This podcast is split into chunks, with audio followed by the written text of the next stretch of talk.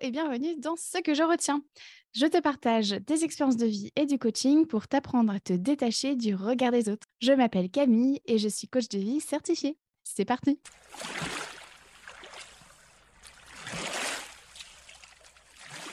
Aujourd'hui, dans ce 38e épisode, je te partage ce que je retiens de ces fois où je n'arrive pas à être performante.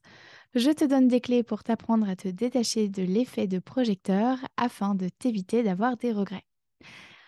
Tu le sais peut-être, plusieurs fois par semaine, je fais du yoga en cours collectif. Et tu sais aussi peut-être que je vis avec deux maladies chroniques handicapantes qui sont l'endométriose et l'adénomyose, ce qui veut dire que certains jours, ma mobilité est réduite, voire même impossible. Et un autre truc qu'il faut que tu saches, c'est que j'ai fait de la danse pendant 11 ans.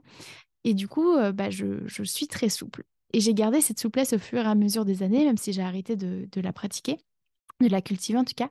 Et elle s'est améliorée depuis que je pratique du yoga plus régulièrement. Eh bien, lorsque je pousse les portes du studio de yoga, je me sens comme investie d'une mission. Performer. Yes, il faut que je sois la plus souple possible, il faut que j'atteigne mes limites à chaque cours. Sauf que mon corps n'en est pas capable. Physiquement, un jour je suis capable de faire le pont et d'autres, je peine à m'asseoir en tailleur. Pour moi, ça a été très dur à vivre de voir que je n'étais pas constante. J'avais l'impression de ne pas être à ma place dans ce cours où les gens sont constants et réguliers. Leur niveau progresse à un rythme entre gros guillemets, euh, à un rythme normal, euh, lentement mais sûrement, ce qui encore une fois est complètement normal. Mais moi, c'est pas ça. Un jour, je suis capable de faire des pirouettes en l'air tout en jonglant, et l'autre, euh, bah, c'est un miracle si j'arrive à être debout. Et donc, ces jours où, où, mon corps me dit non, non, non, aujourd'hui, on n'a pas pris l'option souplesse, bah finalement, je le vivais assez mal. Je me sentais stressée et déçue. stressée car je me disais que c'était sûr que j'allais être démasquée, c'était sûr qu'on verrait que je ne suis pas sérieuse. Et puis déçue parce que je me trouvais nulle, j'avais l'impression que mon corps ne me servait à rien. Du coup, je passais complètement à côté de ma séance, trop préoccupée par la non-performance de mon corps et donc par le regard extérieur des 16 autres personnes de la classe. Ce besoin de performer, je le ressens dans tellement d'autres domaines de ma vie. Par exemple, quand je parle anglais, euh, sachant que j'habite en Irlande, donc euh, voilà, moi je me dis, euh, il faut avoir un super accent irlandais, il faut que je connaisse tous les mots, etc. quand j'invite quelqu'un à manger chez moi aussi, je me dis, voilà, il faut être la meilleure hôte, surtout ne pas foirer la recette, avoir tout bien rangé. Bref, quand je repense à ces situations où je peux regretter de mettre euh, concentrer finalement sur l'essentiel, voilà ce qui comptait vraiment pour moi dans l'instant, comme par exemple la connexion à l'autre, ressentir du plaisir ou de la joie, m'apaiser, etc. Donc ce que je retiens de ces fois où je n'arrive pas à être performante, c'est que l'effet de projecteur nous amène à faire des choses qui pourraient nous causer du tort. Alors je m'explique. L'effet de projecteur a été découvert scientifiquement en 1999. Je te mets tout un tas de sources dans les notes de l'épisode. Et du coup, euh, l'effet de projecteur, c'est un biais cognitif qui consiste à penser que tout le monde nous regarde en permanence. C'est comme si un projecteur nous suivait à la trace, d'où son nom en anglais, The Spotlight Effect. Euh, et du coup, comme je t'expliquais dans l'épisode 37, avoir un biais cognitif, c'est ni bien ni mal, car c'est un raccourci que notre cerveau euh, fait afin de nous maintenir en vie. Et donc l'effet projecteur crée une vision exagérée et catastrophique de la, réalité, pardon, puisque des études scientifiques ont montré qu'il y a un décalage entre le nombre de personnes qu'on imagine nous regarder et le nombre effectif de personnes qui nous regardent. Et je te le donne dans le mille, dans la réalité, moins de personnes nous regardent que ce qu'on pense. Alors Calmos, s'il existe ce biais euh, cognitif, c'est parce qu'il nous a été utile à un moment donné dans notre euh, évolution en tant qu'espèce humaine. Appartenir au groupe nous a permis de mieux nous protéger et donc de survivre. Et en rentrant dans le rang, bah, finalement, on avait plus de chances de s'en sortir. Sauf que là où ça a bugué dans la matrice, si je puis m'exprimer ainsi, c'est que notre cerveau n'a encore une fois pas réussi à s'adapter aussi rapidement à notre société actuelle. Aujourd'hui, on a toujours besoin d'appartenir à un groupe, mais ce n'est plus aussi vital qu'à l'origine de l'espèce humaine.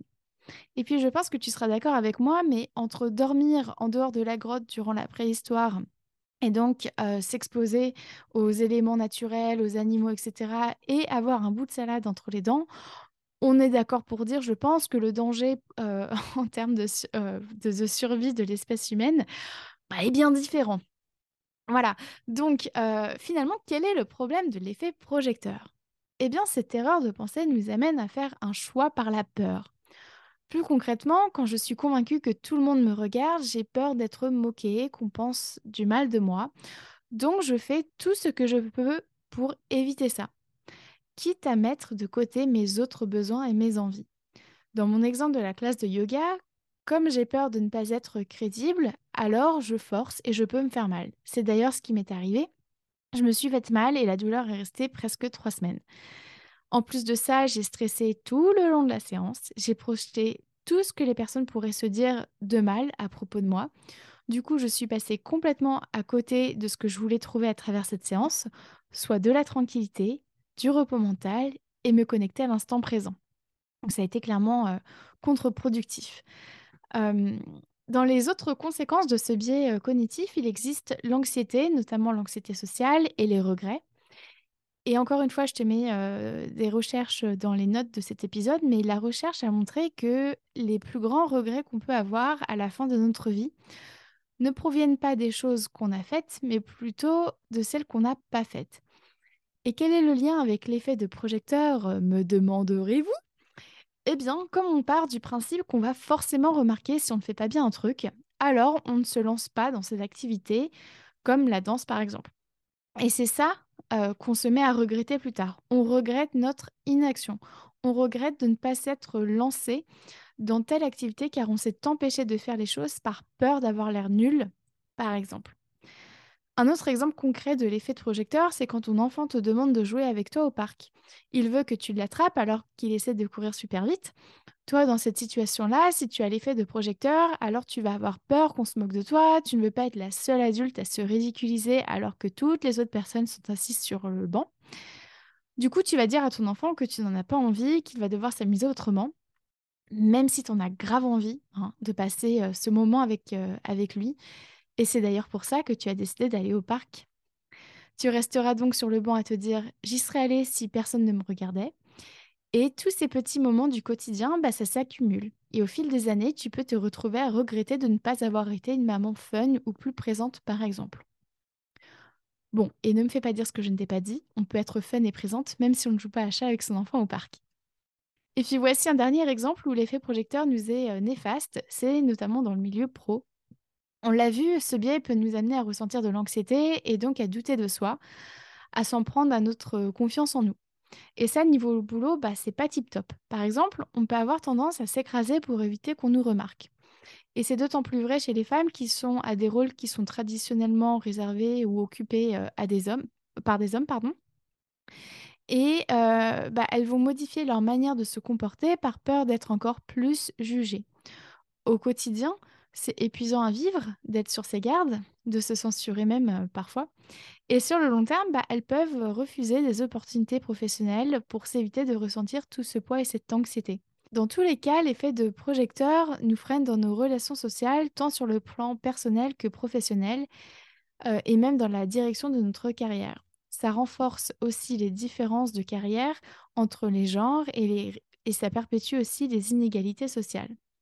Bref, je trouve ce biais cognitif personnellement incroyable.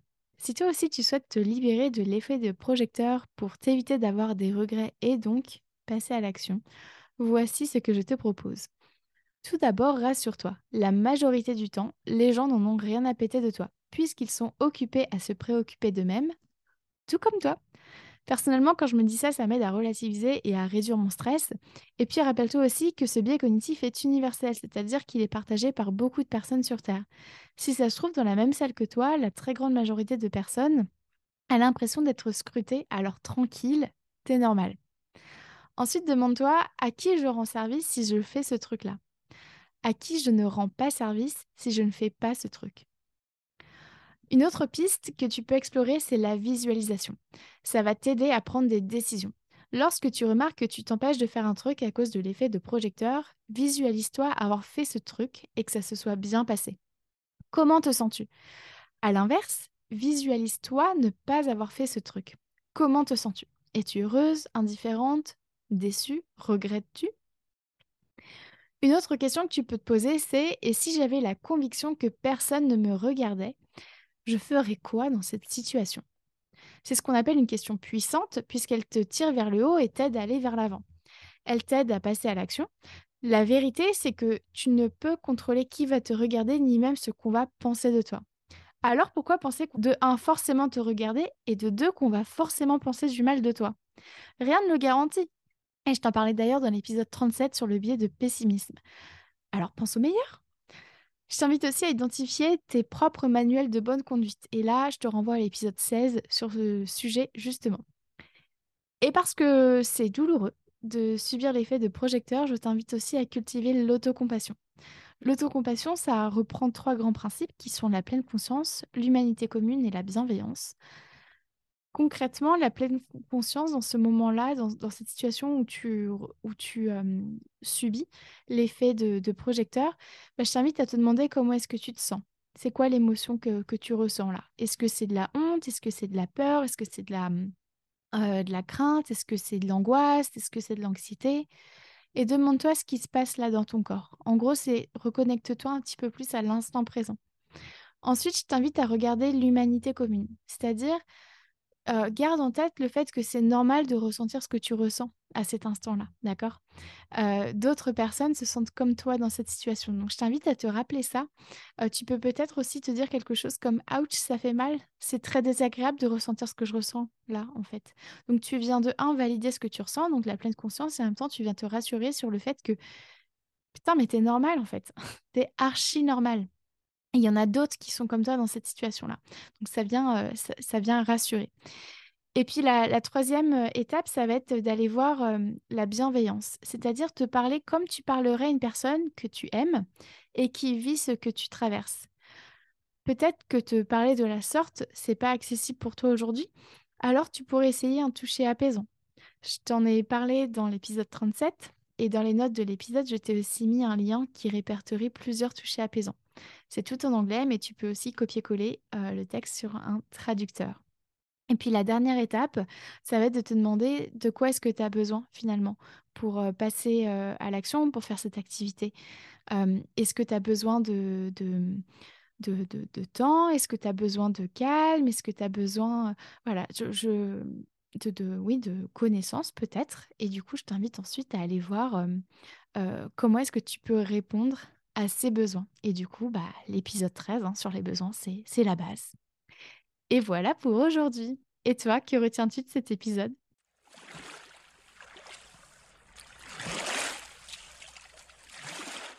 Merci à toi d'avoir écouté cet épisode jusqu'au bout. Si tu souhaites en savoir plus sur mon travail, rejoins-moi sur Instagram sur la page La Camille ainsi que sur mon site internet www.lacoachcamille.com. Prends soin de toi.